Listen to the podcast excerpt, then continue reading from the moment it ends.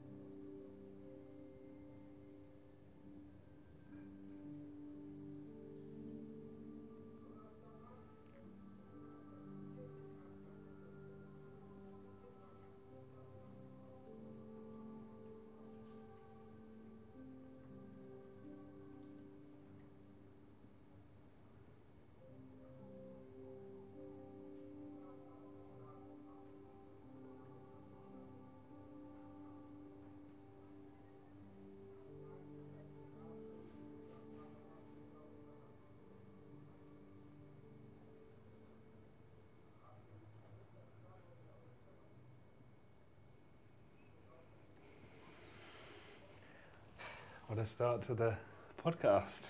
Very timely. so, for those listening, um, that was the end of a meditation that happens regularly. Every hour on the hour uh, for a couple of minutes. We call it traffic control for the mind. Yeah, God, I've never started an interview like that. It's very powerful.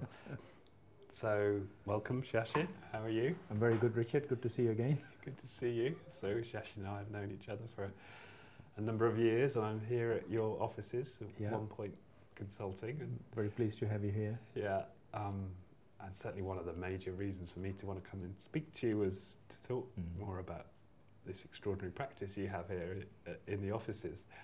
Um, so, so maybe let's let's let's start there. So, okay. tell us a bit more about the traffic control process and how it came about. So, so basically, I started meditating, gosh, way back in 1981 and uh, learned some techniques. And and this particular technique it's called traffic control for the mind. Essentially uh, the music comes on every hour on the hour for a couple of minutes. And what we say to people is just detach from your work for those two minutes. You can pray you can meditate you can take your mind wherever you want to. But ideally you need to connect with yourself and just have a sense of your feelings and emotions and uh, if they're sort of going slightly um, on the negative side, make them positive. If they're getting a little bit tense, then relax. And literally, it's called traffic control for the mind because when you approach traffic light, if it's red, what happens? You stop. So this is like saying to people, stop, reduce your thoughts, slow them down, make them peaceful, um, and just get a sense of reorientation and reconnect with your inner self so that for the next 59 minutes of the hour, you hopefully will be in a better framework of mind and more conducive to better productivity. And so that's what it is, as simple as that. I mean, it's just, I mean, I, I felt so calm already, right? And, and uh, do you know of any other companies doing this, or as far as you're aware, you're you're the only one? I'm not aware of any companies, but I think a lot of people, obviously, in the last few years, have taken on the concept concept of mindfulness which is where you know people are giving lots of different apps which essentially do provide some of this in a sense the music comes on. But i'm not aware of offices which have something like this because we've got it cabled up in our office. It just comes on. So if you if you're busy and you forget it reminds you. And so there's no excuses for people who want to do it and take some time out for themselves. Right. It's very powerful, frankly. I think it just helps to reorient yourself and get yourself in a better framework of mind. And clients love it when they come here, frankly. You know, we explain to clients and they actually sit and, and actually do that, uh, you know, meditate in, in whichever way they want to, which is fantastic. Uh, but it generates a sense of calmness and silence.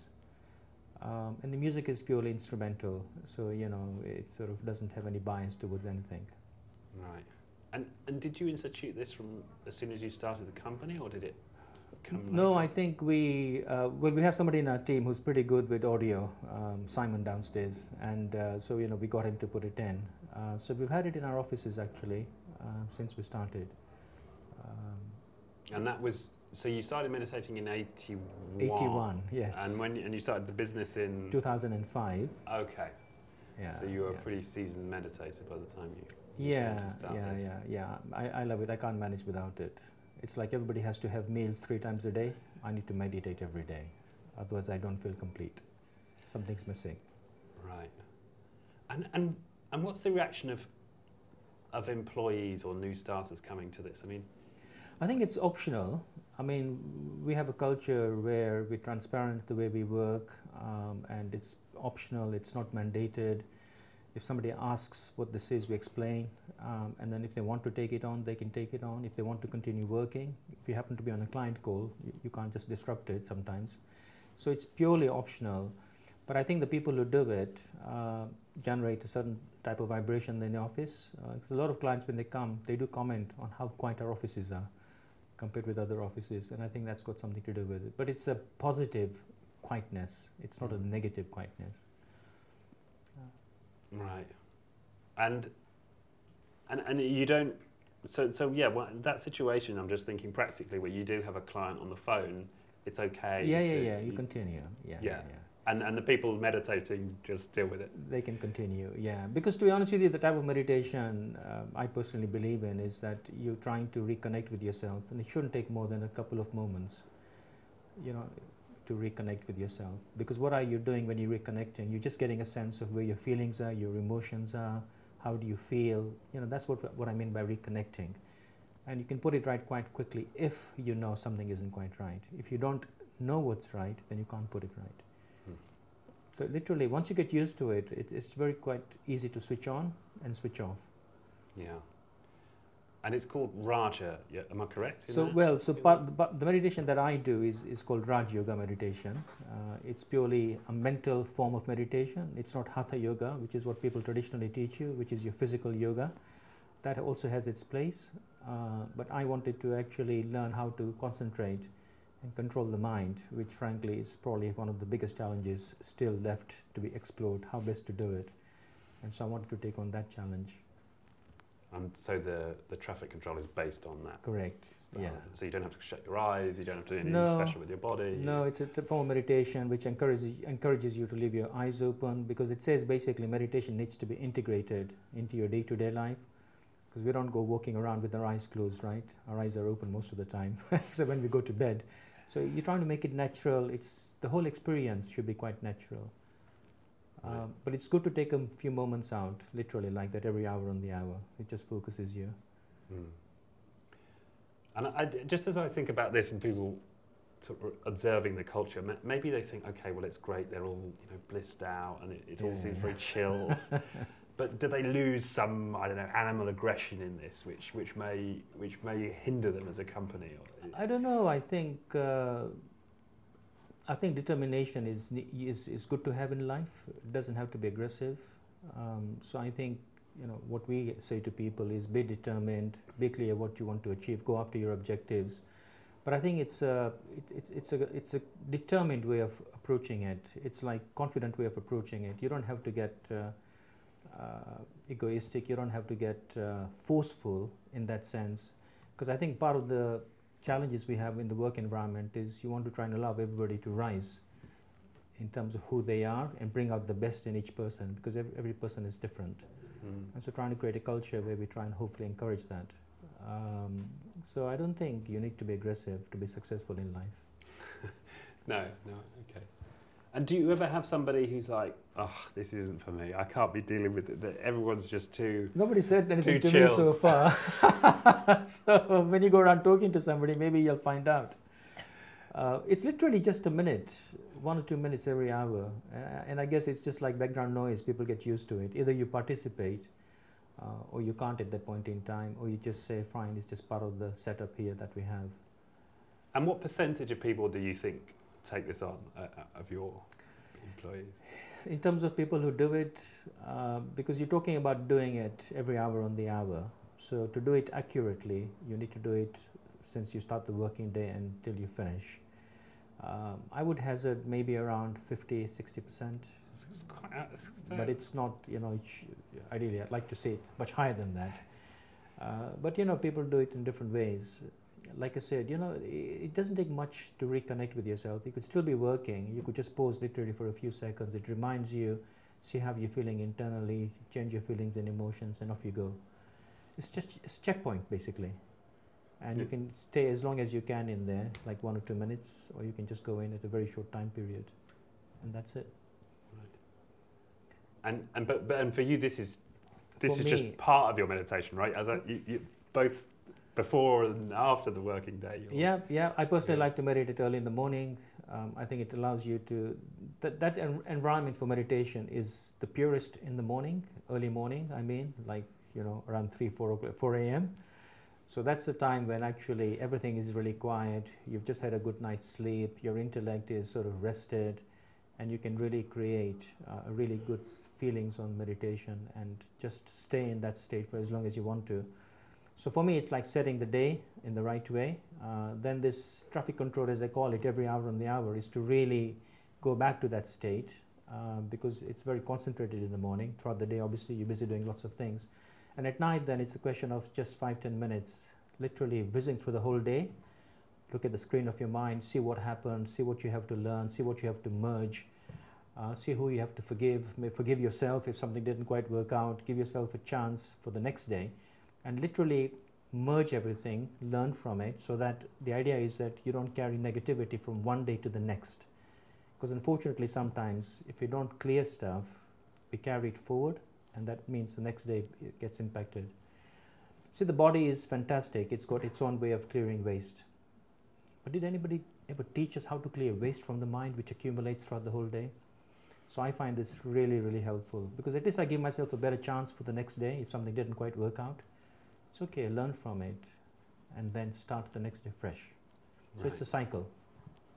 No, I can I can see that because I I meditated this morning. Right. I thought okay. about you. I was meditating. In fact, I was very good. I was up meditating in my garden at four thirty this morning, which is amazing. Yeah, So I yeah. did some physical yoga first, and Yeah, then a little bit of meditation. But something resonated there is that quite often I'll, I'll res- meditate, may meditate early in the morning, and then maybe have a, an hour or a couple of hours where I'm feeling very balanced and so on. Right, And then, right. then you know, quite quickly the day becomes stressful, and I kind of lose connection, some connection. Correct. So I can to all of see how having uh, some level of push in terms of throughout the whole day helps. you know prompt, yeah. Yeah, yeah. Because IT is a very fast-paced industry, as you know. You know, its concentration is very intense. So much happens, and so if there's an opportunity for you to take some time out, um, I think it's much, much valued. Really, I don't think we do enough of it. We're all busy getting to know each other, getting to know clients, getting to know technologies, but how much time do we spend with ourselves? Quality time, just to get to know ourselves. And frankly, after all these years of meditating, I'm still learning about myself there's all sorts of things hidden internally, uh, some of which are very good, some which are not so good. Mm. So the things that are not so good are the ones you want to focus on and change. Because the whole aim of meditation is ultimately to become a better person, be more effective, how you use your mind, how you use your concentration power, how you deal with people, how you deal with situations. Because the world out there now is very complex, I think, than it used to be. You know, you could almost have things coming from any angle now politics, call it religion, call it sports, uh, the weather, the climate change. There's so much out there now which is changing all the time. And I think uh, being able to reconnect with yourself and see where you are at any point in time, I think is very helpful for me. Allows me to maintain my sanity, frankly. yeah, and you say IT, but I, yeah, almost all industries is happening too, right? I guess for, you're for right, virtually actually. all of Yeah, the major right, industries it's right, becoming actually. more complex and we, we're dealing with much more uh, variety in the day and The uncertainty, and, and the uncertainty is increasing, the correct. volatility is increasing. Yeah, yeah. and and at the same time we've got all of these addictive technologies around us Correct. keeping us a long way from ourselves Yeah, yeah, exactly. so i can see how this Yeah, yeah. See how people have such challenges needed. now, just switching off for a few minutes. You know, we got your mobile phone there the whole time. yeah i can i can see it um, so i'm interested a little bit more then to get to go way, way back to 80, 81 then so what Yeah, what yeah. first prompted that desire to get into meditation I think um, so. Basically, I uh, between 1971 and 1981, um, I, I actually was doing the martial arts, um, and uh, the trigger for the martial arts basically was being bullied at school in Right. a very bad way a couple of times. And I sort of went home one day and thinking, "Gosh, this needs to stop." Um, so I got into martial arts, and you know, managed to do quite well in it. I used, also used to teach, um, but and, and you were at school where I Where's the- was I in- was in, in, in England. Yeah, yeah, yeah. in england Yeah, okay yeah. that's right but So your I- I- family came over Yeah, so in when were- 1971, we actually came from Uganda, so part of the Ugandan Asians uh, who actually came over to the UK. who were expelled. Is, Yeah, six months after we came. So my father came to the UK to have an operation done. So he basically wanted to put us through the education system. And so we came in December 71. And then I think in June 72, all the Asians were expelled uh, by Idi Amin. And so, you know, from having everything to having nothing except a little house we managed to buy, was quite an experience. You know, it teaches about life and the meaning of life and what's important, what isn't important, you know, what stays with you, what is very temporary. Um, so for me, at an early age, it was a fantastic lesson. Frankly, uh, I mean, um, it's a strange thing to say. I'm glad it happened because it taught me so much. And do you Um, mind asking me how old you were then? when you- yeah, yeah. No, I was 11. So you were 11. And, and, and just talk me through that sequence then. So what do you get? A bang on the door saying you've got to be out by this day? Or yeah, pretty much. work? Well, we were actually in the UK at that time because my father had already brought us. Uh, but then my father had gone back, and then within six months, I think literally, yeah, people were just told to leave. You couldn't even take money out of the country. You couldn't take your possessions. Literally, your life is all you had to take with you. Right. And, uh. And, and what was the sanction if you didn't leave? I mean, what was the threat? No, I think you just had to go. I mean, you know, you used to you get the people, the armed, armed armed forces used to come around and sort of, you know, just make sure you are leaving. you can't argue with somebody with a gun in front of, of your head, right? You just say, "Fine, I'm going to move now," and that's what happened. Right. And, and how, so you're 11 years old. You've, so you've, you've already come over. So you've not been Yeah. exposed to that. No, but you no. now know there's no going back. You're in England now. And Correct. It. Yeah, correct. Yeah, yeah. My father did go back uh, after a while because then they actually wanted the people to come back. Some people went, a lot of people didn't go back, and then he went back. He did some work there for some time period with my uncle, and then eventually settled back here in the UK. Right. So you're living in a small house. Your Small house family. at that time. You know, we managed to buy a terraced house, three bedroom house. But you know, you know how lots of people were, had problems in those days. Um, so we were, were lucky we had a house. So you know, there were about twenty odd people staying in the house because apart from us, we gave accommodation to anybody who needed accommodation, just to help them. Because that was the nature of how you do stuff, right? In those situations, you just uh, lend a helping hand to people. And what was that like as an 11 year old boy then with 20 people in the house? I mean, Uh, let's say very busy and noisy and uh, not much privacy. Um, but you know, you, you learn from the situations. Um, I think it's good to go through challenges like that. It teaches you a lot about life and yourself, to be honest with you, and the people around you. Um, so I think every experience you go through in life, even it may seem painful at that point in time, teaches you something. I think it can make you a better person if you use it in the right way. Mm. So you're in, in school, and how's your English? I mean, you were you yeah, speaking English yeah, back we were sort of learning. Yeah, we were learning English there, so it was okay. Um, so you know, I managed to understand stuff. Uh, but I guess it's the bullying which was obviously completely unknown at that point in time. It's not just the, the white guys who used to bully you; it's also the black guys. And the white guys used to get together because now here is somebody who's sort of a little bit different in color. So let's get get at him. Uh, so that was interesting. but you know, uh, then I learned the martial arts. I could look after myself. But it's at the martial arts that I really got my first exposure to meditation.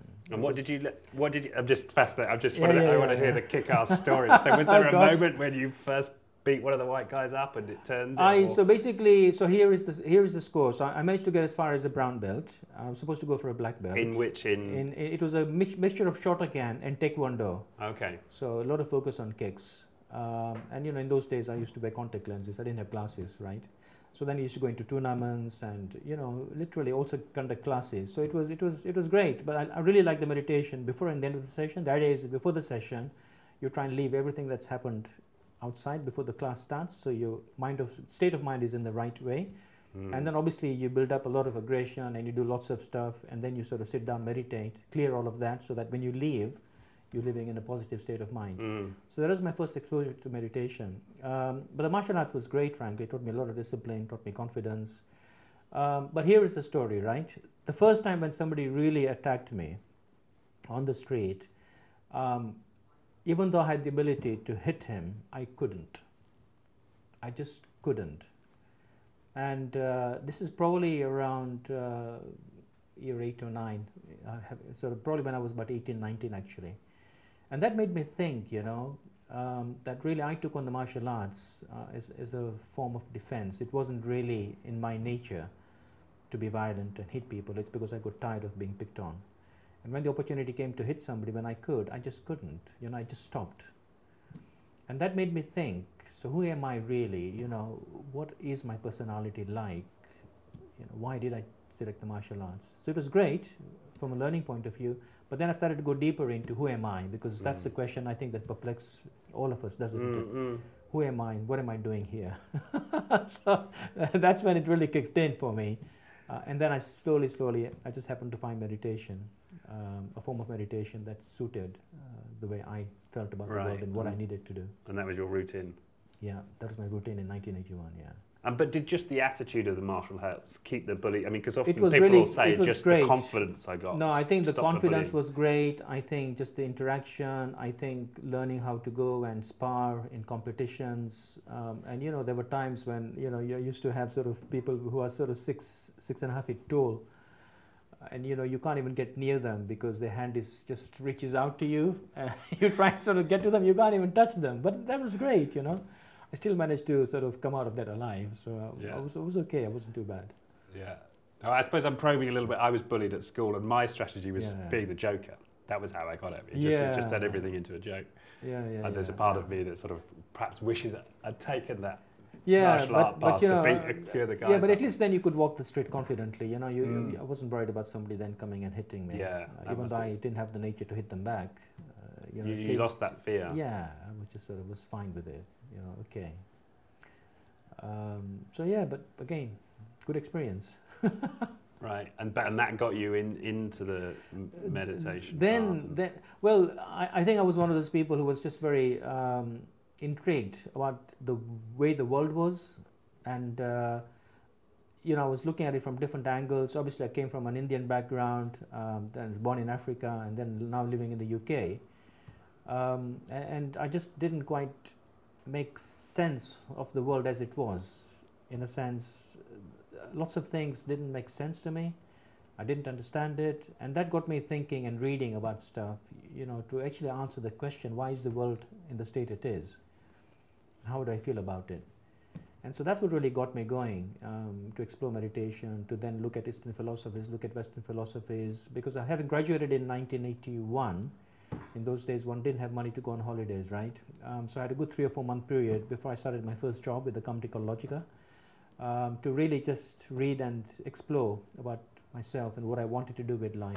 And frankly, it's actually in those three or four months uh, which was crucial because I'm still implementing stuff that I thought about at that point in time. Um, so for me, at that age of 21, which is when I graduated, I guess I set the course of direction of my life, what I wanted to achieve from it. Right. And and so how did you marry that to this? You've got this deep interest in understanding why the world the way it is. Yeah. But you're pursuing an IT career. I mean, yeah. How, how do you how do you reconcile yeah, I mean so luckily for me, my professional life and my sort of exploration of meditation, I don't know, call it spirituality, call it some way of trying to get answers was happening at the same time. And I guess fortunately, uh, I came across some people who'd been practicing meditation. Uh, I met some really uh, experienced meditators who really seems to have got a handle on life and what they wanted to achieve out of it. And some of these people I met through an organization called the Brahma Kumaris. Um, and frankly, that really set the course of my life and, uh, um, you know, taught me basically many things since that, that, that point in time. Um, so for me to actually blend the, both of those things was quite interesting because as part of my exploration, what I really realized is that there are some things I needed to do. So here I was in a family that had lost everything. So I had to try and restore um, the status within the family to make sure people were looked after. So my first goal was to make sure I look after myself mentally, physically, financially, emotionally, intellectually, spiritually. You know, literally, if I can't look after myself, I'm not going to be useful to anyone else. So that's where a lot of time went on myself. But then the second objective was to make sure the extended family gets looked after because I knew that um, having seen them go through that turmoil and having had everything, and then here we had to open a shop. I used to see my mom and aunt going in a factory in a bus. There they were driving cars. So it's like such a big change, and so I wanted to restore that, at least give them a better quality of life. And so for me, it was important to get through the education system and make sure I come out with a good degree and you know get a good job. So in so back in Uganda, they'd they'd had a very everything yeah. very very good high quality life really. I mean, so that must have been difficult for, oh, yeah. for them and for you to see correct. it. Correct. Everything. You know, imagine there were people there to look after everything and here now you had to do everything yourself. It's a big change. Um, and how did they? Age. How did they? No, they adjusted really well. Frankly, uh, adjusted really well. They were helping running a shop, and they started to learn English because they had to, and you know they had to go to the factory to work for some time before we got the shop in place. So a lot of learning, uh, and I think everybody came out fine from that point of view. But for me, I had to make sure that I could carry the rest of the family. So that was the second objective. But for me, there was a third objective which is okay what more beyond that? I mean how will i come back in 60 70 years time and say my life has been successful? How do i measure success? Because the conventional way of measuring success didn't quite gel with me. Get a nice big house get educated get married have a few kids you know go on lots of holidays. Okay fantastic. You know i think that works for a lot of people. But for me i think there had to be another meaning for existing. And that's where my charity work really started to come in because my Third objective was to make sure I do something of value, which hopefully benefits a lot more people than just myself. Um, and, and really, that's the journey that started way back in 81, 83, 4, 5, when I really started to do a lot of charity work. And for me, both of the professional side and the charity side were very important components of what I actually wanted to do. Um, and so then the journey continued, having worked for people like Logica, Deloitte, and Andersen. Um, but then 2005, I started to create a company called OnePoint, because I really wanted to bring all of these things and create a different type of culture. Yeah. And those companies you mentioned, for people who aren't familiar with them, they're big corporates. Big corporates. Yeah, fantastic experience. I learned a huge amount from them. Um, but I think I was trying to do something different with my life, you know, and you know, trying to just progress up the career ladder was fantastic, you know, in terms of the opportunities they offer. But I wanted to actually make sure as I live my life, I was able to contribute in giving and sharing with other people. I didn't really want to wait till I retire or till I make a lot of money. I was more happy to earn, earn enough money, frankly, and then devote whatever extra I could at that point in time to charity work. Um, a lot of people used to ask me because I never took a pension, to be honest with you. You know, even the companies I used to work for, they used to give you, you know, final salary pensions, which is really good. But for me, at that point in time, I felt it's better I divert my money eh, to a place where it's giving value now. You know, I'm sure the universe will take care of me um, if I'm supporting the universe in doing something good. And so I always try to live a life where I'm using things in a worthwhile way there and then and not trying to think too much for the future, for my security. Um, think enough so you don't want to be a burden to anybody. But you know, beyond that, I think I think caring and sharing is what I learned in life. You know, just care for others and share what you have, so it brings value to people. And share it now. And that reminds me Correct. of a story actually between yeah, the yeah. two of us, because you invited me on on a meditation retreat a while back, and you were sharing about how you'd reached out to certain people in your network to come and join you us on this retreat yeah, and some of them were saying yeah, maybe when i'm retired correct yeah yeah that's right so i think some people feel uh, some of the stuff is when you retire you know when you, when you don't have anything better to do uh, which is fine. You know, I think each person has its uh, has their own way of living, and I think we have to respect that. But for me, it was like it's important. You know, I'm doing things useful now, not trying to wait 50, 60 years because who knows what happens. with all the pension scandals, I'm glad I never managed to take pensions, frankly. See what happened, a lot of people's portfolios just went down completely. Whereas for me, I was happy I had used the money in a worthwhile manner. And I think that's part of a trend, isn't it? With the, so a lot of the, the, tech tycoons in the States now are pledging yeah. to spend their money Correct. philanthropically now in their, in, in their, lifetimes. Yeah, which is great actually. And obviously, Bill Gates uh, is, is, a wonderful example how he's used his wealth to benefit so many people. Mm. And, and I think that's where you get additional good feelings internally, you know, because your time and money is being used in a worthwhile way rather than just accumulating for yourself because you know we all need to cover our basics i think but beyond that honestly it's just it's, it's extravagant you know you can't take anything with you into your next life so why not use it properly here mm. to benefit other people and i think the other point you're making is not just material resource but time no, resource correct. You know, in fact, you, and i'm sort of with you on that in yeah, terms of yeah. i invest in myself as much as i can now and do the self work yeah, now correct, rather correct. than wait wait until I'm retired to exactly. become a better person. Yeah, in that case, it's just a little bit too late, isn't it? Yeah, yeah. No, I agree. I think investment in the self is the most important thing. I don't think we, we do enough of that. Mm. And I think it's it, it, can sound a bit self-righteous even as I say it, but yeah, th- yeah. there's something that resonates in what you're saying. Yeah, yeah, no, I think you're just looking after yourself.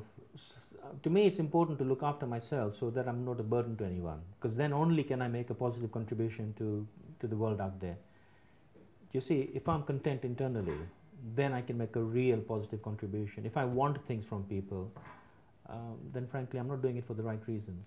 Mm. It's like you build up the well inside. Exactly, yeah. Because if you're full internally in, in, terms of being happy, content with what you have, then you have something extra to give to people. But if every interaction is based on you wanting something from somebody, then you know I don't think it brings the same level of happiness and contentment. Right. Yeah. And for people listening to this who are like intrigued and they're like, oh, yeah, but how the hell, I, you know, how, do, how do I go about starting an hourly sort of meditation practice in my office? Do you have a, do you, do people ask you, you know, how do I get started with meditation, either personally or in terms of an office? Yeah, I think I think there's just I think you need to find the right type of meditation because there's quite a lot out there in terms of variety, you know, and I think you've got to see what is it that you feel comfortable with um, and then you know spend some time looking at the options. Um, obviously, what I do is what I find works for me, uh, but it may not work for everybody else. So you really got to spend some time and see what do you want to get out of it. You know, why do you want to meditate? What's what's the underlying reason? You see, for some people, they just want to relax a little bit. Um, you know, they just want to take their mind away from something. Whereas other people want to make it part of the daily life, so that it transforms you internally. Because meditation is on many different levels, frankly you know there's a level basically where you can just help you manage stress but there's a level i think which allows you to really change yourself internally uh, in a very deep manner. Um, and obviously that requires much more uh, higher level of investment than just the first part. So it's almost like you've got to ask yourself what is it that you want? I think it goes back to the fundamental question. You know to me the question has always been who am i really and what am i doing here And I think if you can answer those two questions, I think a lot of things in life fall in place. Mm. You know, who am I really? Uh, what am I doing here? What do I want to achieve in life? Then I think things become easier. See, otherwise, you can just try all sorts of stuff and you don't really know what you need internally. See, it's almost like reconnecting with yourself and asking yourself in a very deep manner so, what is the meaning of all of this for me? What is the purpose of doing this? Why am I running a business? Why do I want to run a business?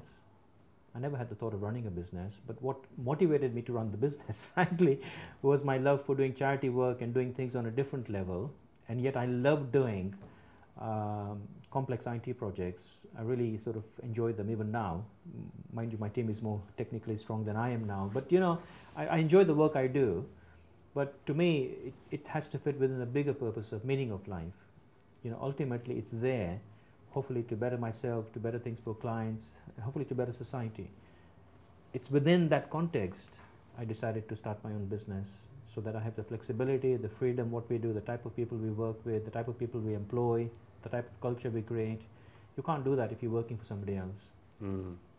So that was the motivation, but it stems from something deeper rather than just saying, I want to run a business because in the next three years, you know, I want to make sure I create a hundred million dollar business uh, with X hundred number of employees. And some people have that objective, and that's fine. There's nothing wrong with it. But be clear what you want to achieve in life. Then go for it. Don't get sidetracked by looking at what other people are doing, because that's not you. That's somebody else. And if you try and be somebody else, you'll never be happy in life. Mm. Yeah, I was watching a documentary with Jimmy Iovine, who was one of the guys who set up Beats with Dr. Dre in the Right, States, right, right, right, and, uh, right. famous record producer. And he, uh, he, talk, he used the metaphor of a racehorse. Right, right. Right, the reason they put blinkers on racehorses is if they look left or right, they're going to they're going to fall over. Yeah, yeah, yeah. It's Correct. Yeah, yeah, that's saying. right. And that's why I think it's important to really ask yourself, what is it that you want from your life? It's a very deep question, but I think if you can answer that, then honestly, so much falls in place. Then you'll be focused. You know, you won't get distracted. You won't get influenced by other people because what they want to achieve in life is not you. You know what you want to achieve, uh, and it just makes for a much happier way of living. I think. And how often are you revisiting that question? Because that's not. On, So I, I think uh, so. The goals were sort of quite clear to me uh, in 1981, at the age of 21. Frankly, look after myself, look after the extended family, do something useful for the world. Those are the three goals. So they haven't changed. So the first one, uh, the first two, frankly, um, I think have been in place for quite some time. It's the third one I'm really focused on. You know, what more can I do? uh, for the for, for, for what I perceive to be my contribution back into society. You know, how do I do it? Um, so the actual end goal hasn't changed, uh, but I think as I look into it and think more and more deeply about it, uh, the way to get there, I think, is changing. You know, because if you're talking, because so many people are doing so many philanthropic things, as you know, in the world today, anyway, right? Um, lots of people have a lot more money than I ever will have. So, you know, I'm not going to be able to tap into that. So they're doing things on that front. But I think there's a different type of energy we can create, which anybody can create. You don't need a lot of money for it. You just need to understand how to tune a mind and make it work in a different way. So, for example, when I'm meditating and I'm in a peaceful state, I'm spreading peaceful vibrations in the world. And if I can increase the intensity of that, and if a lot of people start doing it, I think we'll start creating the type of world we want. So, you know, my focus is more actually on making a contribution from that point of view because that's what I can do, right? I mean, I'm, I'm not a millionaire, I'm not a billionaire, I never had the aspiration to be one. Um, so that's not where my contribution is going to come from. It's going to come from a different perspective. Um, and, and I think that that's what I think that's what is going to be the need, the call of the time as we go forward. Trying to actually create a vibration atmosphere which actually gives people a feeling of belonging, a feeling of safety, security, because all of that's disappearing in the world out there as far as I can see. So we can bring people into that space where they feel enriched, they feel energized, they feel powerful, then they can go and do useful things in life, right. if it makes sense. Yeah, I'm just hearing people who might say, "Well, hang on, you know, right now, we're, you know, in terms of prosperity in the world, Yeah, poverty yeah. is going down, Yeah, violent crime at a global level is going down. So actually, Right, we are right. achieving a lot of those outcomes." And not everybody's meditating. If I were to play No, devil's no, advocate, I, I that's from material progress. They would argue. yeah, I think there's no question scientifically, uh, technologically, you know, we really have advanced in a huge way. But has the quality of life become better? Are people more happier than they used to be? Is there contentment in their day-to-day life, in their interactions with people? Are the relationships in a good state? I don't think so from what I look at and observe in the world outside. So technologically, no question about it. Uh, but I think the recent crime statistics, even in the UK, are quite worrying. I think they came out just a few days ago. Yeah, Um, so, definitely, technologically speaking, making huge strides. But in terms of the overall level of contentment and happiness people have, I don't, I don't think so. I think it's going down, frankly. I've seen a lot of people in poorer countries seem much more happier than people in richer countries. right. And so, you know, there's a question well, why is that? And I think people are realizing, trying to base your happiness purely on material uh, things, because material things by nature are, uh, are are not permanent. You know, they're here today, they're gone tomorrow. So it's like you building your house on sand. You know, if that's your foundation, I don't think you can ever be completely happy. Yeah. So this importance of asking ourselves those fundamental questions. I think so. Who am I? Yeah. And what is it that I want to do with my life? And it's interesting you started there rather than suggesting some meditative practice. You, you just go to Correct. those questions. Yeah, I, because I think this is the question I think people need to answer, and you you can find different ways of meditating, different techniques that may help you get get to the answer. I mean, you know, Richard, you and I have worked for consulting companies. We used to work together on client projects, Mm. Right? Um, I mean, what is it? The first thing we try and do, we try and understand the client.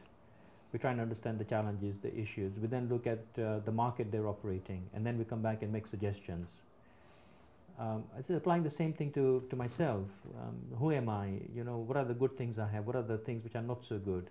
What climate am I operating in the world outside? What are the things that are going to come and hit me? How do I make myself more resilient so I can cope with things in a better way? Um, so it's really looking inside to see what's happening rather than outside.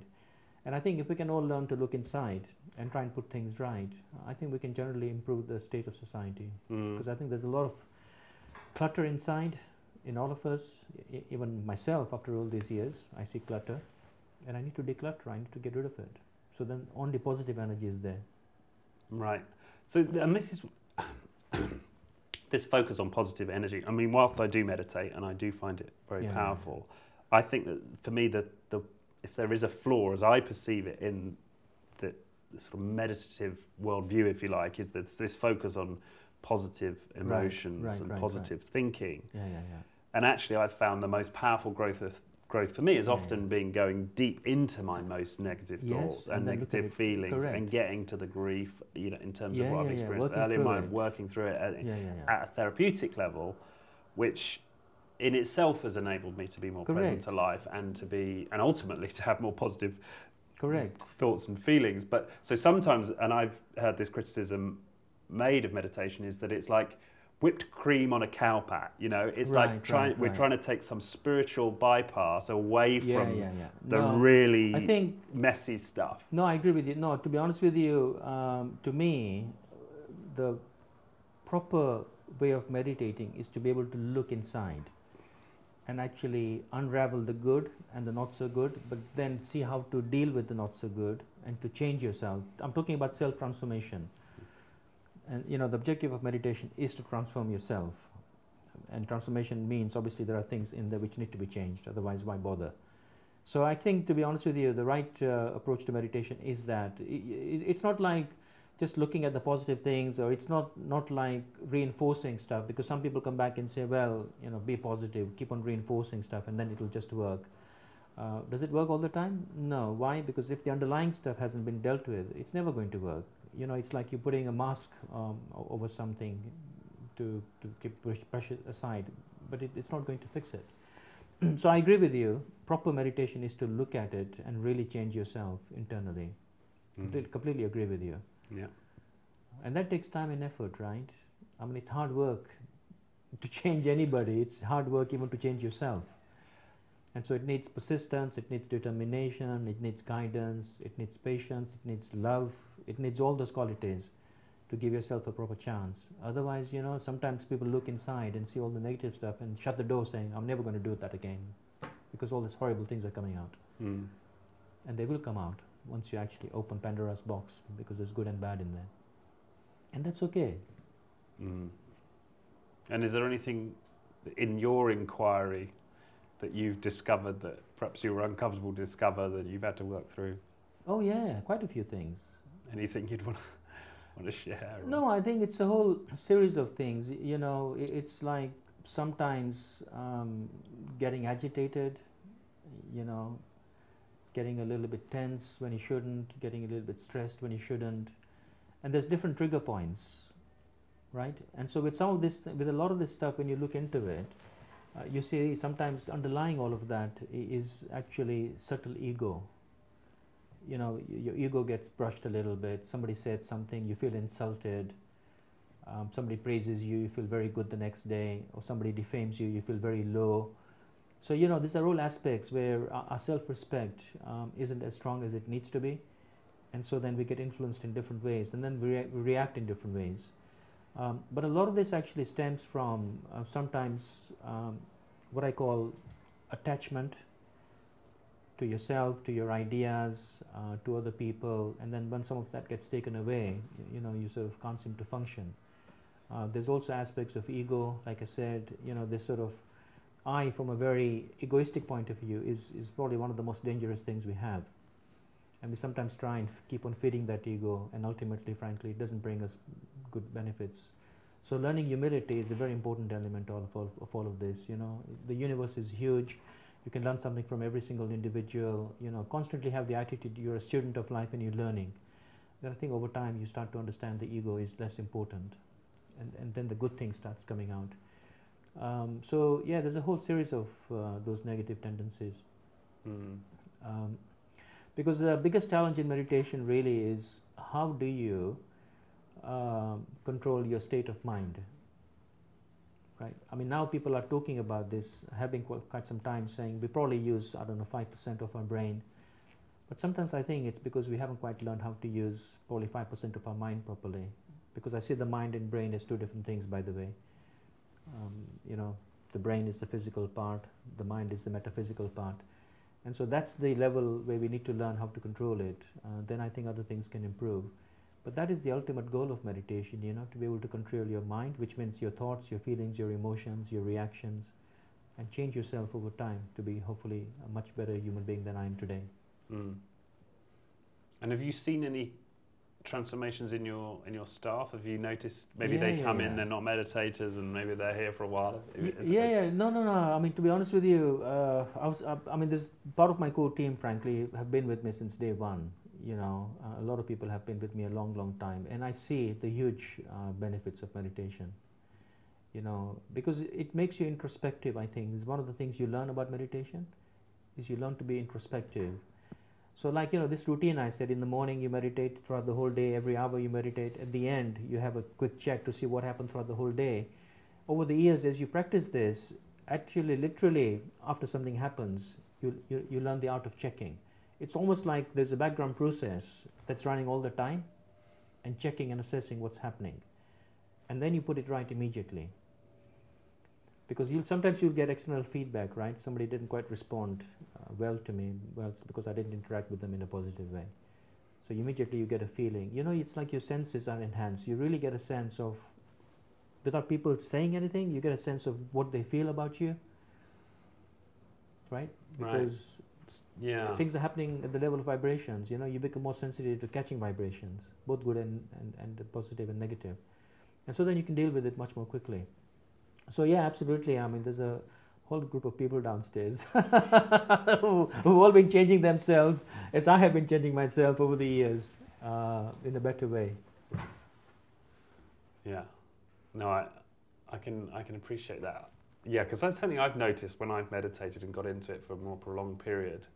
Yeah, my senses start to become slightly more attuned. And I'm a little bit, and, and I suppose because I'm slightly calmer, Yeah, I've got a little bit more space to. correct. There's not so much going on with me, so I've got a little bit more mind space to check in with what's going on out yeah, there. Yeah, yeah, Yeah, yeah. I have yeah. noticed that. No, it, it makes a huge difference, really.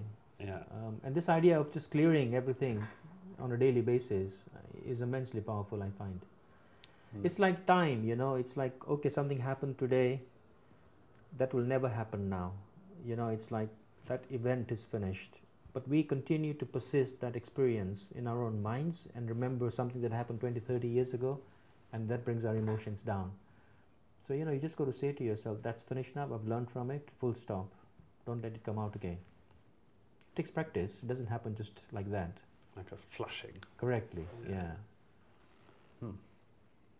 And what do you what do you think then? What do you make of these famous meditators who then it turns out years later have been sexual abusers or they run these cults and they've ended up you know So, uh, inciting suicide and you know so, so obviously a- meditation doesn't always no, work. so I think, uh, but you see, this is where I think um, you've got to find uh, the type of people uh, who are genuine. And in the organization I mentioned, I have found people like that.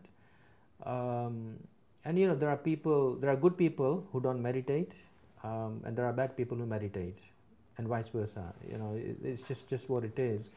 but I think fundamentally it really boils down to what is that meditation trying to accomplish? Because I think a lot of meditation was really uh, utilized by people to really enhance their income and uh, you know gain name and fame and glory rather than really coming from a pure feeling that actually if this is actually taught in the right way it can really benefit every single person every person in humanity can learn something from it. You know it's like that sense of altruistic approach wasn't there so even in the early days, I won't mention any names. When you, I used to hear about these people, you know, having so many Rolls Royces and flying in all sorts of jets and having their own private jets. Well, Osho's fa- okay. come back into public consciousness so, recently from the you know, Netflix. Exactly. So you know, uh, those to me are not uh, the genuine people that you want to be following. See, I learned a lesson early in life: be very careful who you follow, and be very careful who you listen to. So you need to first of all listen to yourself and follow your true ideals. And that's where you have to find what they are. Because otherwise, if you don't have your own ideals, you don't have your own views, you will definitely listen and follow to somebody else's. And that's not being uh, integral to your true self. That's not being honest with yourself. So it really needs to come from, uh, from that inner space rather than somebody else's space. And then it's genuine because you know that's you, it's not somebody else.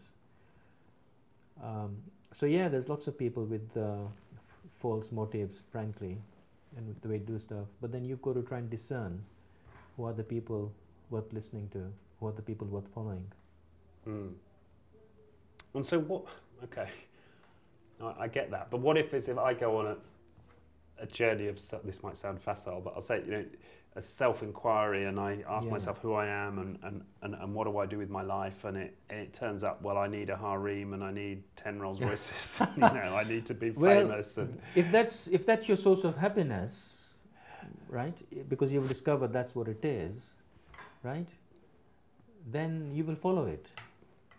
And you know it, there's no point in being judgmental because every human being is different you can only actually talk about yourself and what you want to achieve. You can't go around uh, criticizing or saying somebody's made the wrong choice because actually, in that sense, there is no right or wrong. Each person will make their own decision in life, and you have to respect that. You may not agree, but certainly respect it. Mm. But in terms of finding a follower, I suppose for those people who followed people who were on that path, perhaps. I think, uh, yeah, I mean, I think it's like I wouldn't even think of it as a follower. I mean, think of it as a teacher, somebody who teaches you. And really, a good teacher is somebody who will empower you so that you can learn to stand on your own feet. You're not going to be dependent on the teacher. And you see, that's a principle which a lot of the, uh, some of the people you mentioned before, what they did actually is to lock those people into themselves. You mm. know, hmm. it's like, I'm your guru. But that is not somebody genuinely you know somebody who's genuine will want to make sure that they look after your own interest and not tie you down into anybody. See if there is anybody you want to follow then you know try and find call it the divine source the supreme source or call it god or whatever it is some universe being frankly who is truly altruistic. Human beings by nature i'm afraid um, cannot be fully altruistic. And you, do you have a guru? Do you have anyone you I don't have a guru in that sense, um, but I do have people that I look up to uh, in terms of the way they live their life and what they achieve from it. Um, and I try and keep those people in front purely from a basis of learning, but not from a basis of dependency. Uh, if I want to be dependent on anybody, frankly, in my entire life, then I would say it has to be a supreme or divine being. You can call it whatever it is. Beyond that, to be dependent on any human being is never going to allow you to fulfill your, your true potential. So you don't put a human being no. between that connection. Uh, so th- there are good examples who've led their life in such a way that they're good shining examples to learn from. But it's not that I sit there all day and night just thinking about them. And who uh, who are those examples? so, so th- I guess the founder of the University of Brahma Kumaris uh, is somebody that I definitely look at as a role model in terms of what he did with his life, how he achieved it. How Who's that? Um, he's, he's well, his his name is Brahma Brahma Baba. That's what he's called. He's called. But again, you know, he was a diamond merchant. Um, you know, in the late 30s, 40s, when he o- created the organization, he decided to put women at the forefront. And that's something else I think society really needs to do. You know, I think we've got a very male-dominated society, um, so we don't have the feminine qualities coming out in the way it should. I think if there is proper balance in representation of women at high levels in society, I think the world generally will, become better because we need both feminine and masculine qualities. Um, I mean, I think this whole thing about gender is quite interesting because obviously increasingly now people are talking more and more about transgender and what it means and the whole thing about identity has become um, uh, sophisticated or maybe complicated because now people are separating gender from sex and saying actually I may be born in a male body or a female body, but actually I feel my gender is the opposite, and then they try and compensate for it. And I think this is another level of trying to understand who you are. Right? It doesn't have to be tied into the physical costume you happen to be in, because you can have both masculine and feminine qualities. But it's quite interesting the whole discussion about transgender and you know why people all of a sudden it's becoming such a prominent thing. We never used to have this 10, 15 years ago, right? No. Because no. I think people are really searching for true identities, who they really are. The same question: Who am I? Right, and that and that's one of the ways that that search manifests. I think so. You know, that's what they feel. That they feel they're more sort of masculine, even though they may be in a, f- a female body, and vice versa. Th- that's how they try and adjust accordingly. Right. Yeah. Well, and I suppose a lot of the te- yogic teachings talk about bringing, integrating the masculine and the feminine. And the, and the, yeah. and the, and the feminine qualities. And, and, actually, deep down, all of us have those qualities. You know, it's a question of which ones do we bring out. You know, and I think we need both, frankly. You can't manage with just one set. Right.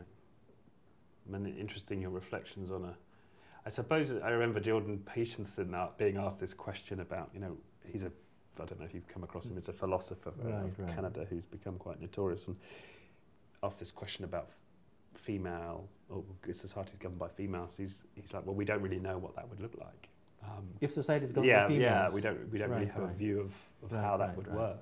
Um, so it's interesting that you're in an organisation where that's very much the case. I think I think it's trying to balance it. I think there's an imbalance in society it has been for quite some time. It's changing, has been changing for quite some time. So, literally talking about balancing it, I don't think we're saying one should be more prominent than the other. I think historically we've had um, male dominance in society, females have been kept down. I think we're just talking about raising the bar so that it reaches a, a certain level playing field. So, it's definitely about balance, it's not about one dominating the other. Hmm. That, um, would, that would work. And what's your so, so the Brahma explicitly is, is it's run by so there are rules right that it can only it's be basically run by yeah it, so when it was established it was actually decided uh, that all the administrative positions uh, in terms of the whole organization at the highest level will always been, be, be run by, by by women that doesn't mean to say men don't have uh, positions they do but at the highest level it needs to be guided and i think that's frankly very important and necessary in today's society.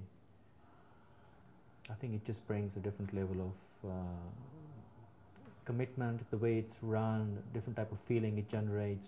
Uh, you know, it's it's like being in a house and your mother actually is looking after everybody. But you you run your company and you're male. I do, but that doesn't mean to say basically that I don't listen to people. I mean, mm. everybody in our company, it's a very flat structure. Everybody's able to make contribution, come up with ideas, even the most junior member of the team. So everybody's empowered to make suggestions. And sometimes the youngest people, frankly, uh, come up with the best ideas, in which case you take them forward. So I think it's having that sort of different culture of listening because we can get very stereotyped and come back and only listen to people with experience. So it's fine to listen with people of experience in those domains, but there are other areas, uh, frankly, where other people actually, who may be quite new, can bring in new ideas, which somebody actually can't because they've been in that particular slot for so long. So I think it's just having that open mind and but trying to encourage ideas from everywhere so that you pick up the best ideas you can take forward. But these are quite different ideas. The idea that a leader should have an open mind versus a company or an organization should be administered by females. I mean, they're not uh, necessarily uh, going against each other. I Mm. think wh- what it's trying to say basically is to try and actually restore some imbalance in society. Because how many organizations? I hardly know any organizations, frankly, which are led by women at the highest level, and that's why I have a lot of respect for this organization. Mm. Um, and I think it's just a. Uh, it was realized by the founder that actually that's quite important. Imagine this was in 1930s in India. Yeah. It's unheard of. you know, it's just like revolutionary in that sense. And obviously, since then we have we've had fem- uh, women prime ministers in so many different parts of the world. Obviously, UK and India we've had it in different parts of the world. It's a bit of a trendsetter. Right. So you're not advocating that all organisations No, no, ought to no. be. no, no, no. I, I, I think, I think, I think for spiritual organizations, considering all the, uh, all the negative things we've seen when men have been in charge at the highest levels, it probably bodes well. Right. yeah, I can't think of a single rogue cult run by females. There you go. So there could be something in that. Yeah. Yeah, yeah. And is it, and oh, You want to meditate for a minute? Okay.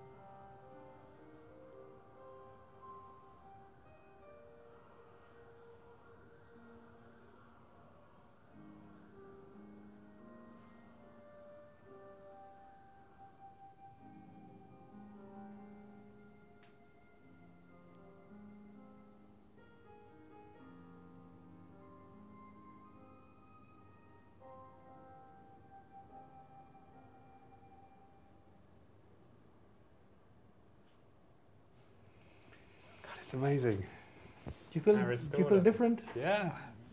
I think it really makes a big difference, li- if it's just for one or two minutes. See, one of the most beautiful things of meditation I, I like is, um, you know, i it's like you can see in the screen of your mind what your thoughts are, what thought is about to arise, what your feeling is, what your emotion is. You know, you, you can literally see it.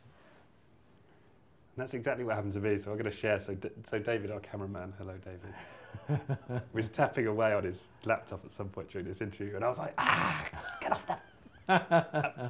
and that's been rolling in my mind part of this interview, and it really came up. Yeah, yeah, yeah. And I was like, ah, I can let that go. You know, Yeah. I can let that go. I, you know, and I'm sure if I talk to David now after this interview about it, I'm going to come from a different, different place. Yeah, yeah, yeah. That's what it is, honestly. It's how to just keep it decluttered so that it works effectively. It's a very powerful thing we have the mind. But a lot of it's being wasted. It's not being used to its full optimal. Because it's getting caught around. Yeah, it's just negative thinking, vicious thinking, thinking about the past, worried about the future. You know, I mean, there's just so many different things which are pulling it. Imagine you could just bring it and concentrate it and control it. You know, I think, and that's where I think the next evolution of humanity will come from, to be honest with you. I think the ability to generate positive feelings and energies through vibration. I think that's where we're heading. Uh, and I think it'll be needed very much as we go through time. Yeah, I'm just I, I I- get that as well. I suppose I have an immediate reaction to the word vibration, and I, I'm sure some listeners will be like, "Ah, it's all it just mean?" bunkum, Yeah, new yeah, agey. What's yeah. vibration? It's meaningless." But but I, But think I, I, the it. way I translate it is into hmm. some form of feeling. physiological process. Yeah, feeling. that- You, you're feeling something different. Yeah. Like you're feeling peaceful, yeah, right? I mean, if you're going to a church, right, the Yeah. vibrations in the church will draw you into being peaceful and silence, right? If you go in some other place, it'll be filled with negative vibrations, you know. So that's what it is. That's what I'm saying. I mean, actually, vibrations are everywhere, all the time. We are sharing vibrations. We're picking things up. You're picking up signals. Um, so you know they exist. You know, it's like your gut feeling. People talk about the gut feeling. Somebody, "Mm, I'm not sure about. He, this doesn't seem to like me. Is my gut feeling? You, you caught something that you felt something. Maybe wrong, but that's what it is. Yeah. But the scientists will say, "Ah, yes, but that's just a combination of physical cues and smell and something else." Uh, you know, Which it's is- coming in through the sense data yeah, that you're I think, translating. Yeah, I mean, to be honest with you, I never try and explain any of this on a scientific basis uh, Right. because I think you would then just go into a, a discussion. It's more like saying, you know what, it's my reality, it works for me, um, and so I continue to do it. And for you, if it doesn't work for you, then you need to go and find another reality that works for you. Because everyone's different, you know. This is not trying to justify or push anything. It's a question of what works for me, what works for you and it may be different, and that's fine. See, ultimately, if it's benefiting you, you know, you can do anything you like, and if, if it's benefiting society, why not find your Mm. own way? It Mm. doesn't have to be this way. Yeah. Um, so I think it's fine. You know, people are different. Mm. And I love that invitational stance. That sort of unattached invitational Yeah, stance. yeah. Just you know, see what works.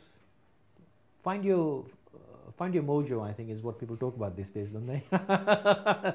find whatever works for These kids, that's what they talk about.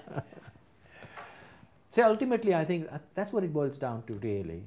You know, what makes you content? What makes you happy? Once you've understood what that is, then fine, go for it. But be, but it is be clear what you're trying to achieve. I think a lot of people sometimes, as I see, they you know go towards their later life, they look back and they think like you know we had this retreat organized a couple of years ago, and um, was asking somebody about how they felt and have they achieved all the success they wanted, and the, the response that came back was, you know, I, I have climbed the uh, career ladder at the highest level, but only later on I realized it was against the wrong wall. That was one of the responses we got. So, you know, I mean, they'd achieved everything they wanted to, but it's like, actually, hmm, maybe it should have been on some other wall rather than the wall that I did actually achieve. And that's just an indication of sort of sometimes just going with the flow and not trying to find your own way forward in life. You know, what Well, is it that you want? Yeah, I mean, because I think you're a rare specimen of somebody at that age who was asking themselves such deep questions. And Yeah, I, I think uh, probably um, because at that stage, frankly, I, I made a lot of decisions which I'm still living by. I, I don't have any regrets about my life and the way it's turned out because actually I consciously decided to do that. And so it was uh, my choice. You know? I know you said you, you were making those that around around the age of 20. 21, yeah. 20. yeah. And I, know, and I was just thinking, you know, how, w- w- I was just waiting for Friday down you know, the pub. You know, uh, those sort of know, questions just didn't. You know, it was like, how can I make money?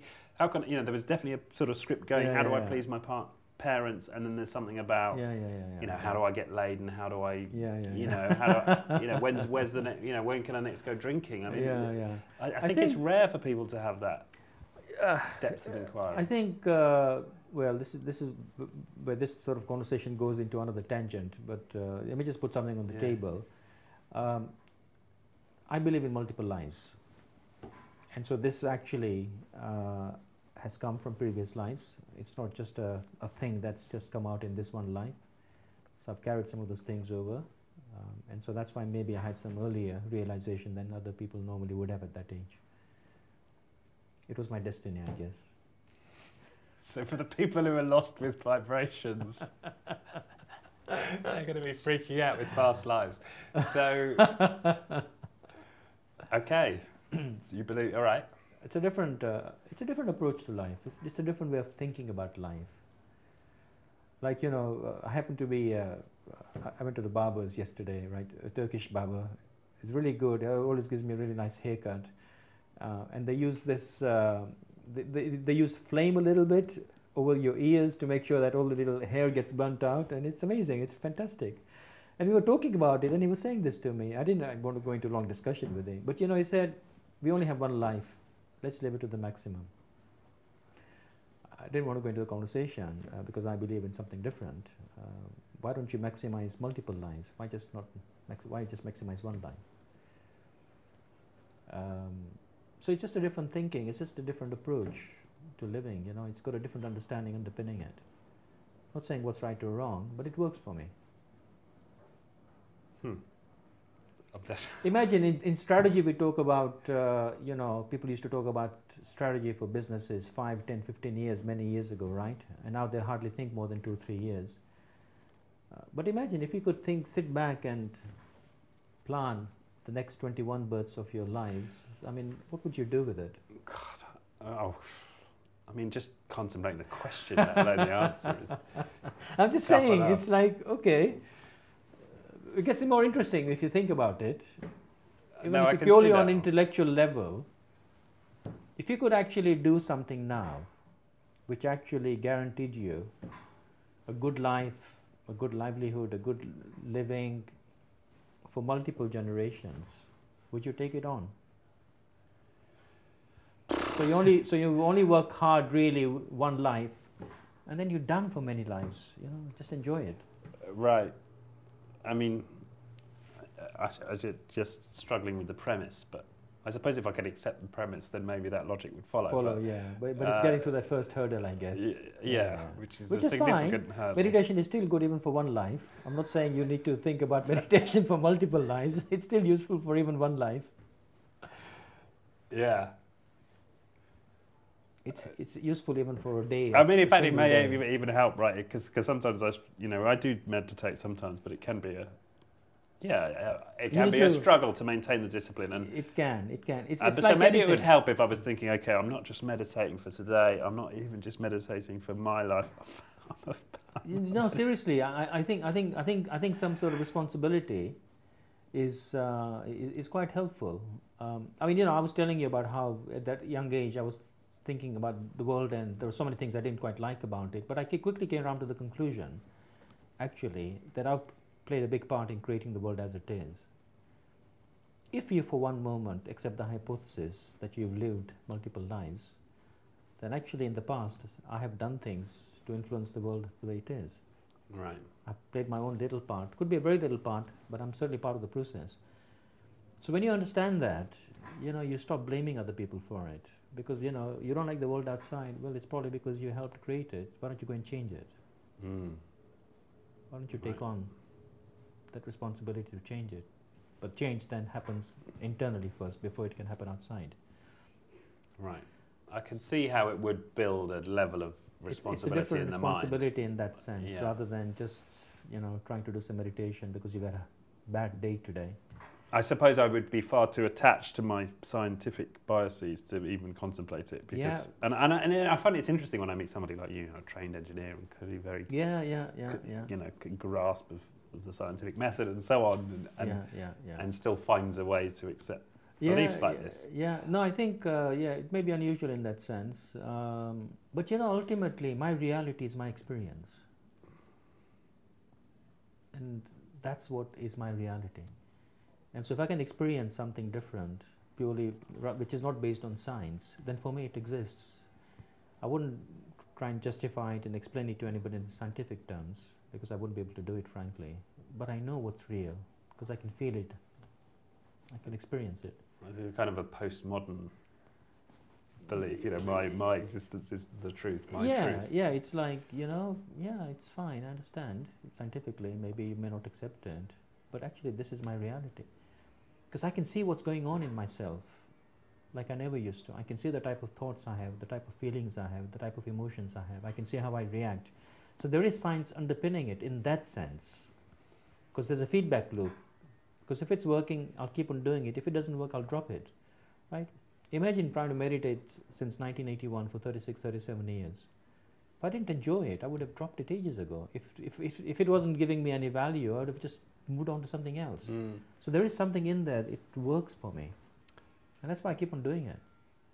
No, I can see that. Um, and of course, with meditation, there is some scientific evidence that it does yeah, have yeah, yeah, beneficial yeah, impacts on the brain. Um, so it's, it's, a different way of living, I think, is what I'm really trying to say to you, Richard. It's it's like there has to be a purpose in your life. You know, find that purpose, find yourself, and then go full force in achieving it. That way, you will never sort of regret, I didn't do something that I wanted to or I could have. Because if you don't know what you want, how are you going to go after it? You know, it'll, you will just, we will just stumble and do what other people think we should be doing, and then we want to find ourselves in our true meaning of life. And so, to me, the business fits within that context. It's not separate. Just like my meditation is integrated in my day to day life, so is my life integrated into my business, and so is the business part of my life because all of it needs to work together to create what I need to create. And mm. I think there's great beauty in that when it comes together. You know, it's, it's, it's all joined up. It, it, it's, not, it's not like there is one thing fighting the other. It's they're all moving forward in the same direction. I think that's also a trend for people, you know, for society Just, right yeah. now. Is this go, go with the flow? Des- well, go with the flow, but also a desire to fuse, bring it all together, integrate work and life, and integrate. I think we're talking about integration now, yeah. not balance. People yeah. used to talk about work-life balance. I think it's more about integration. Integrate everything together so it actually reflects who you are holistically. Then I think you can get a, a sense of being happy and content in life. Otherwise, we're always chasing something, you know, which is moving away from us. And how do we do that if we're so it's okay for you, you're an entrepreneur, you're able to create a, a business in your own image. How, do, yeah. how does somebody listening to this do that if if they don't feel like they have the resources to start their own business? obviously it was a journey for me, right? I was quite a uh, when I worked for the big companies for a long, long time. It's only afterwards I realized. So you know, some of these things take time. You, you can't really push it. Some sometimes the timing is important. Sometimes the the choice comes in front of you and you take it. Um, I think I would say to people, uh, whatever it is you decide to do, just be clear. I mean, establish who you are, what are your values, what do you want to achieve in life I think that's important. That's the first foundation. I think if you've managed to do that, then go full force with it. You know, then be fully determined, be aggressive in achieving it. But sometimes that initial stuff is not happening. And it may take time, you know, I mean, it has, has taken me time in some things. You may come back and say, that's where I want to be, but I'm not there. But it is if you've got a vision, right, then the plan will naturally arise. Then you'll get to it. And then you need to underline that vision every day. You know this is where i want to get to. This is the meaning of my life. You know somehow then it works. It may take time. You need to be patient. Nothing happens quickly in life i don't think. Patience is a great virtue. It really is. Mm. Excuse me i'll stop you there i need to do a little swap yeah, yeah, yeah. Gosh, we've probably gone over your time slot fine anyway. If you want another little bit, but let me just change this over one second. I just waited for a natural. Is it covering what you wanted, Richard? I know it's going all over the place. It's great. I'm, I'm, you're, you're surprising me. I think it's. I'm really enjoying listening to it too. Very, very yes. Uh, you keep pulling uh, these rabbits out of the hat. I'm like, okay, what's next? yeah.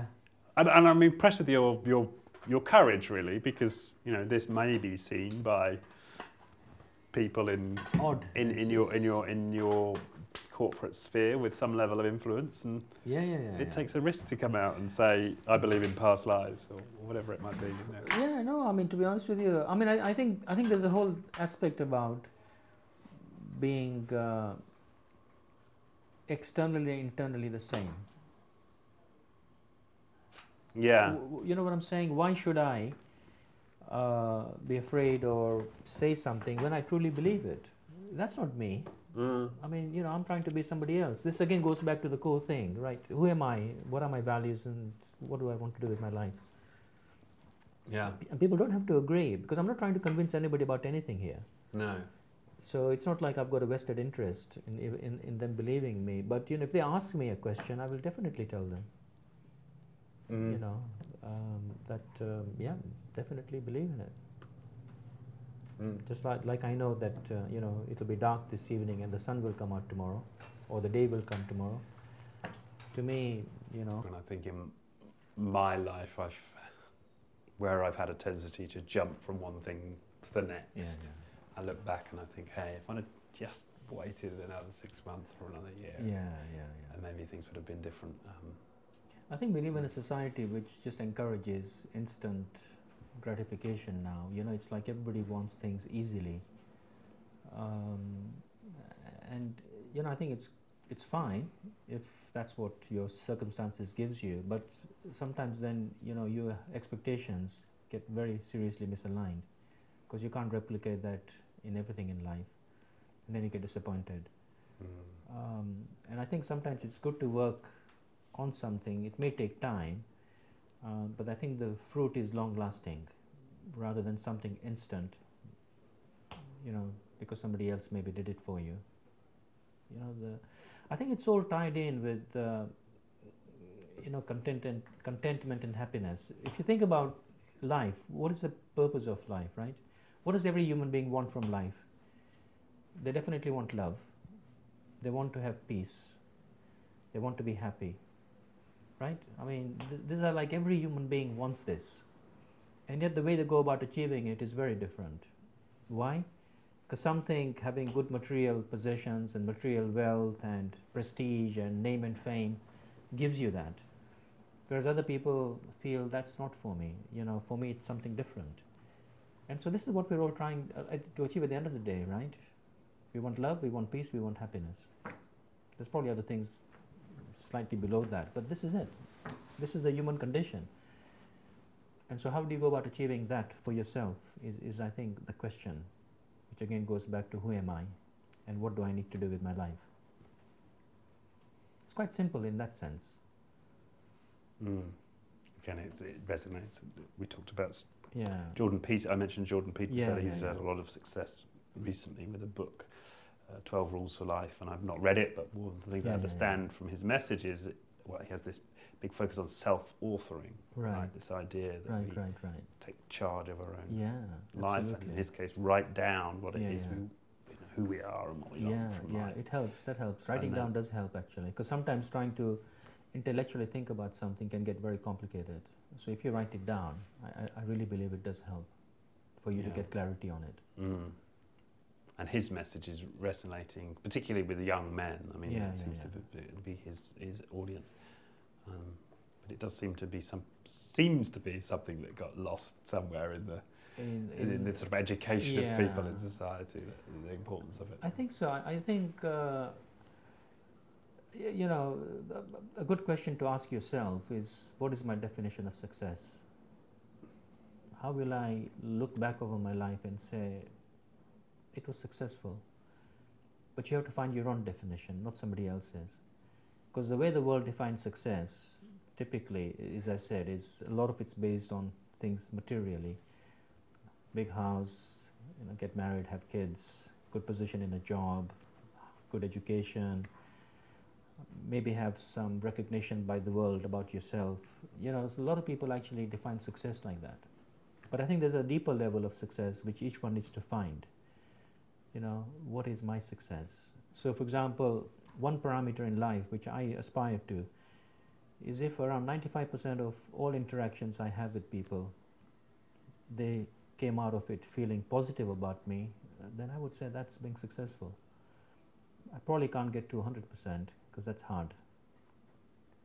But if I can actually get to that higher percentage, because you know, well, the critic in me is thinking, oh, what a people pleaser. And then when people say, oh, you don't want to go in No, life just trying to make people happy. it's not it's not people pleasing in the, in the artificial sense because what is life on one level? It's all about relationships right? We learn an awful lot when we come in connection with people right? We always do. And so when those interactions are rich you feel happy don't you you know it's like i really had a good conversation you know with this person i feel connected you know and so part of life and success is based on relationships. And all I'm saying basically is that, you know, if, if we can have relationships in a different level than we do currently, I think that's a good uh, barometer of success, Mm. you know. I mean, let's face it, right? I mean, you know, when I die, how will I be remembered? It's a good question to ask. I'm not saying I want to be remembered because I want to be utilized or I want to be idolized in different ways, but at least people ought to have some good memories about me. You know, it's like, oh gosh, it was terrible, or you know, it's a reflection of your life, mm. isn't it? It's uh, it's not wanting recognition on, on the level of external. It's almost like actually receiving blessings from people internally, saying, you know, that was that, that was a good person. I can I remember him for good reasons, not for bad reasons. Uh, so I'm talking about it on that level, not artificial. Like you know, these days we have all this stuff people want to put on social media and draw attention to themselves and brag about what they've done, and you know, I mean that's pushing yourself out to the world rather than the world pulling, saying, you know what. So how do, how do you distinguish that from people pleasing? So how is it? So how do we distinguish between wanting to have positive reactions and people have a good impression yeah. of us, but not trying to please them or so, trying to tell them what we think they want them to hear. Yeah. so I think uh, I think I think it's again important to be genuine because I think this is where I'm saying you know I think who we are internally once we start to understand that you know our true selves will come out externally. You know we're not trying to create a different barrier. It's not like internally I'm one thing and externally I'm something else. That's not being genuine. So I think it goes back again to that. And I think if you identify your values and your ideals in life and so on, and you really believe, then you know I think they come out in every conversation, every interaction. Uh, because otherwise it is artificial. Because today you'll say somebody in a very high senior position, and you'll give them a lot of respect because of that. Tomorrow you'll see somebody, I don't know, a waiter in a restaurant, and you know, you know, you won't even sort of look at him or thank him because you, you see them in a different status. So it's to do with our vision as to how we see other people. And, and, you know, I think part of the challenge we have in society is that we have a very, we have a, a vision that's very, very much tied into the physical characteristics and how we understand them to be.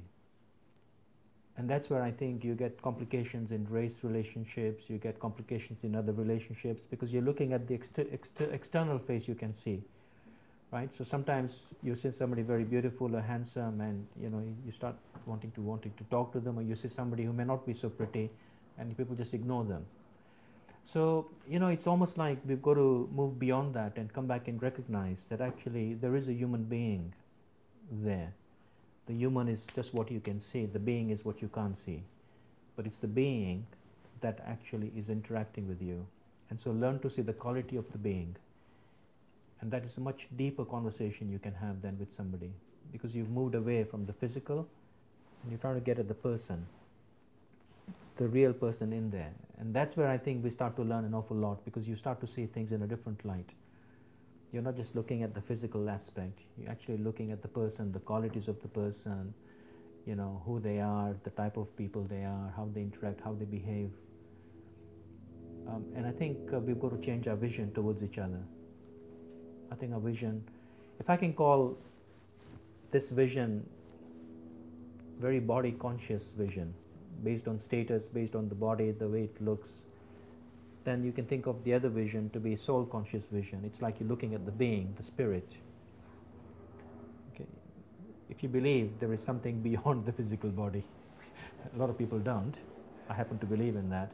So I think part of it is just changing changing that you know i think it's like changing our attitudes towards people right then i think our relationships can become uh, at a different level not based on artificial physical things because that's what limits us so we've got to change our vision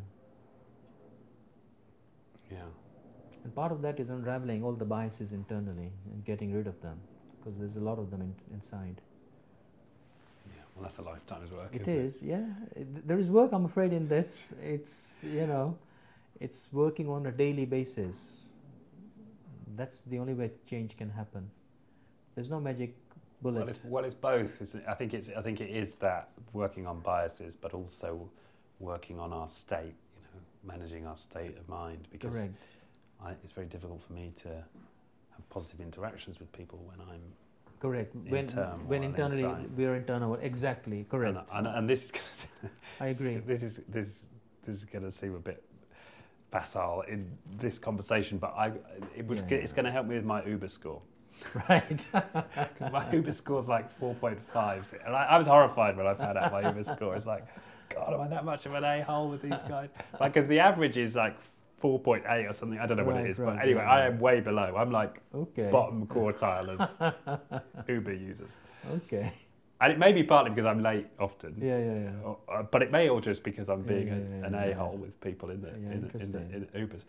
Um, but it's interesting listening to this, and yeah, it would probably be a slightly Yeah. narrow application of these spiritual teachings Yeah. to focus purely on my Uber score. but yeah, there's something in this because it's not just about.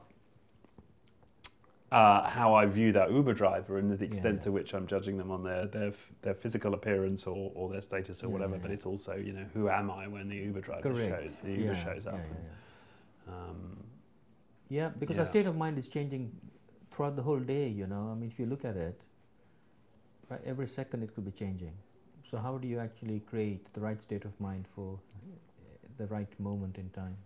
and I wonder, uh, yeah, I, I I think that's I think that's a really good question. But I also wonder how one of perhaps one of the upsides of this connected world, this this social media world, is that we do have this to a greater degree this mirror We do, yeah. right that when we when we put out negative comments or negative Yeah. intents there, there is this sort of immediate back, blowback feedback, yeah, yeah. in a way that perhaps we didn't Yeah. always we don't always get in the physical world because Yeah, the, you know people are inhibited about giving us feedback or Yeah, yeah, yeah, you yeah. know whereas actually the anonymity or the or the fast speed of being able to feedback on Yeah, but then people need to be able to deal with it. And a lot, Yeah. a lot of people aren't, from what I'm hearing, particularly the teenagers, and the Mm. depression that's kicking in. So you need to be Yeah. able to you need to be able to be resilient to deal with, uh, you know, negative comments and feedback. And I think if you know who you are, I think you can deal with it much better. If you don't know who you are, you will start to believe what people say. And it- it again comes back to that basic question: Who am I really? I mean, this this is a question of the ages. That's what we're trying to get to here. Because if I can understand myself, I think I can be a lot more happier than I am now today. Mm. And- it really hits me as you say it, but it's also sort of slightly terrifying because I, I believe I'm somebody who does a lot of work on myself, but just the, Yeah, yeah. the thought of, God, you know, sitting down and and, and, and staring at that question every night, it just feels like a like a heavy burden. It shouldn't, somehow. frankly, because if, if you look at it from the point of view that uh, it's introspection, which is going to make you a better person, um, I see it from that point of view. As you pointed out earlier, you know, you will see negative things coming out, but that's okay because we have negative things, so of course they will come out. It's fine. It's it's okay. This is this is where you've got to learn how to love yourself, and this is the other thing I find a lot in in, in modern society. We don't actually know how to love ourselves you know, we're just trying to love everybody else. How many people spend time trying to just love yourself, you know, for what you are? And that means understanding the good things and the not so good things, and, and then you can change them. It's a strange expression to use, but that's what it is. No, I, I. It's like, you know, it, it's like teaching yourself some of the basics which we have forgotten. Because if you're not internally fulfilled, you will definitely seek fulfillment outside, externally. Well, you'll put your ladder up the wrong wall to use the because metaphor. you uh, know, because you need that. yeah. You know, as human beings, we need that. So if you're not satisfying it one way, you will satisfy it some other way. Yeah, no, I can see that. Wow, it's been a very powerful conversation. Yeah, we could go on I- for hours. I thought I was going to come here and talk about all your interesting office practices. We- it's become, uh, it's I mean, it's all deeper. it's it's all intertwined in that. Frankly, uh, you, yeah, you that's know, just the surface yeah. manifestation. It's just uh, there's a lot, lot of other stuff underpinning it. yeah. Um, And where's next? So, so, so, and do you? What, what's your sense of your frontier right now? Is there anything that that you know that you feel like specifically you, you need to work on or you're focused on right now? internally or for the Uh, business? internally, yeah, internally. Oh, well, and all the Yeah. business, but I think, uh, well, for the business one, it's easier in a sense. Um, definitely uh, looking at growing it so that the team that's with me can all benefit from it, um, and you know, they can share in, in, in what we create. Um, Maybe we should give a, a, tiny plug, given you give it all this time. So this is in metadata match. So for people who've got just data problems, yeah, just in a data space, you know, we help clients solve problems yeah. in a data space. Yeah. yeah. but I think for myself, um, you know, I, I, think I know we talked a little bit about this, but um, it's almost reaching a level of control over the mind that I can put it in any state I want for whatever time period I want and whenever I want. That is the, the biggest challenge. Because if I can reach that level of control, um, just imagine how much effective I can be in dealing with so much. So I happen to be in a very chaotic situation, but I'm able to calm my mind down and make it completely peaceful in literally just one second. Or some terrible situation happens outside, uh, I'm part of it, I can't control it. I can only control what's happening internally. At that point in time, be somebody who can hopefully uh, create an atmosphere of peace and positivity and support for other people so that they benefit from it. Because I think our mind is incredibly powerful. You know, every single thought has the potential to take somebody as high as they want to go or bring them down as low as they want to go. And depression is literally a state where our thoughts are taking us down and you know we can't get out of it. Whereas the positive is to take the thought to the next level which allows you to get out of it. That's all it is. It's all a game of a thought frankly. A thought can bring you up a thought can take you down.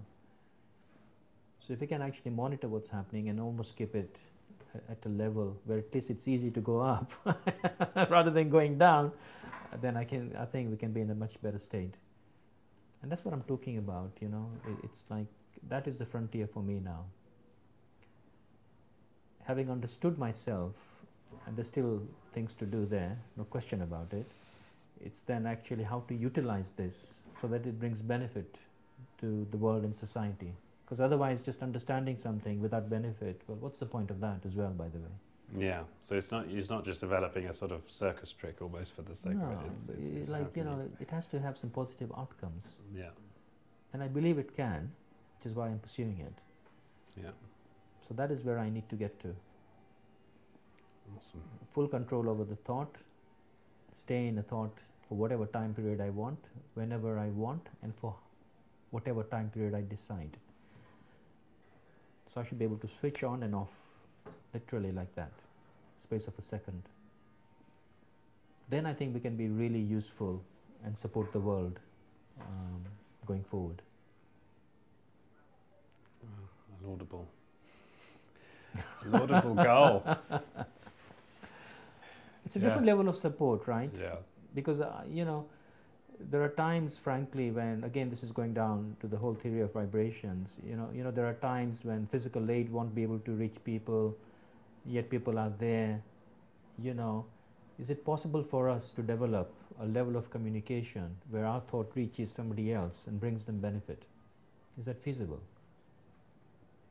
Just like now. Well, it might be feasible te- with technology. Whether or not we can do it without. Without technology, I'm talking about without technology. Another question. You yeah. know, why not? You know, our communication now, we are also interconnected. Why can't communication happen at a different level? Is it not possible for me to be sitting here and sending positive thoughts to somebody in another part of the world where they are in complete distress? Well, that's the old idea of prayer, isn't it? I mean, exactly. So, make it happen. Call it prayer, call it meditation. I, I don't think it matters to me, but that's what I'm talking about. I mean, frankly, the example of the kids trapped in, uh, in the caves in Thailand is, is quite interesting. If you think about it, I think the combined focus of so much of humanity on them and wanting them to come out of it well, I think played a big part in it. So, you know, I think it's infusing that thought energy to a common goal and objective. And I think we can make big things happen that we haven't seen so far.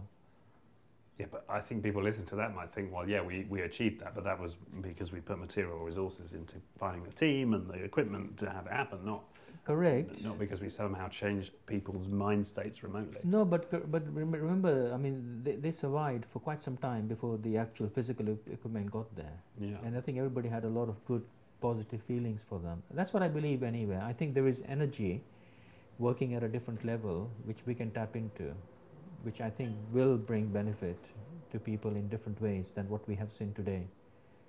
Um, so why not combine all of the different energies? Because ultimately, if you want to make the world a better place, I think science definitely has a place. But I think call it spirituality, call it thought energy, call it the power of the mind. I think also has an equal, equal, equal important part to play.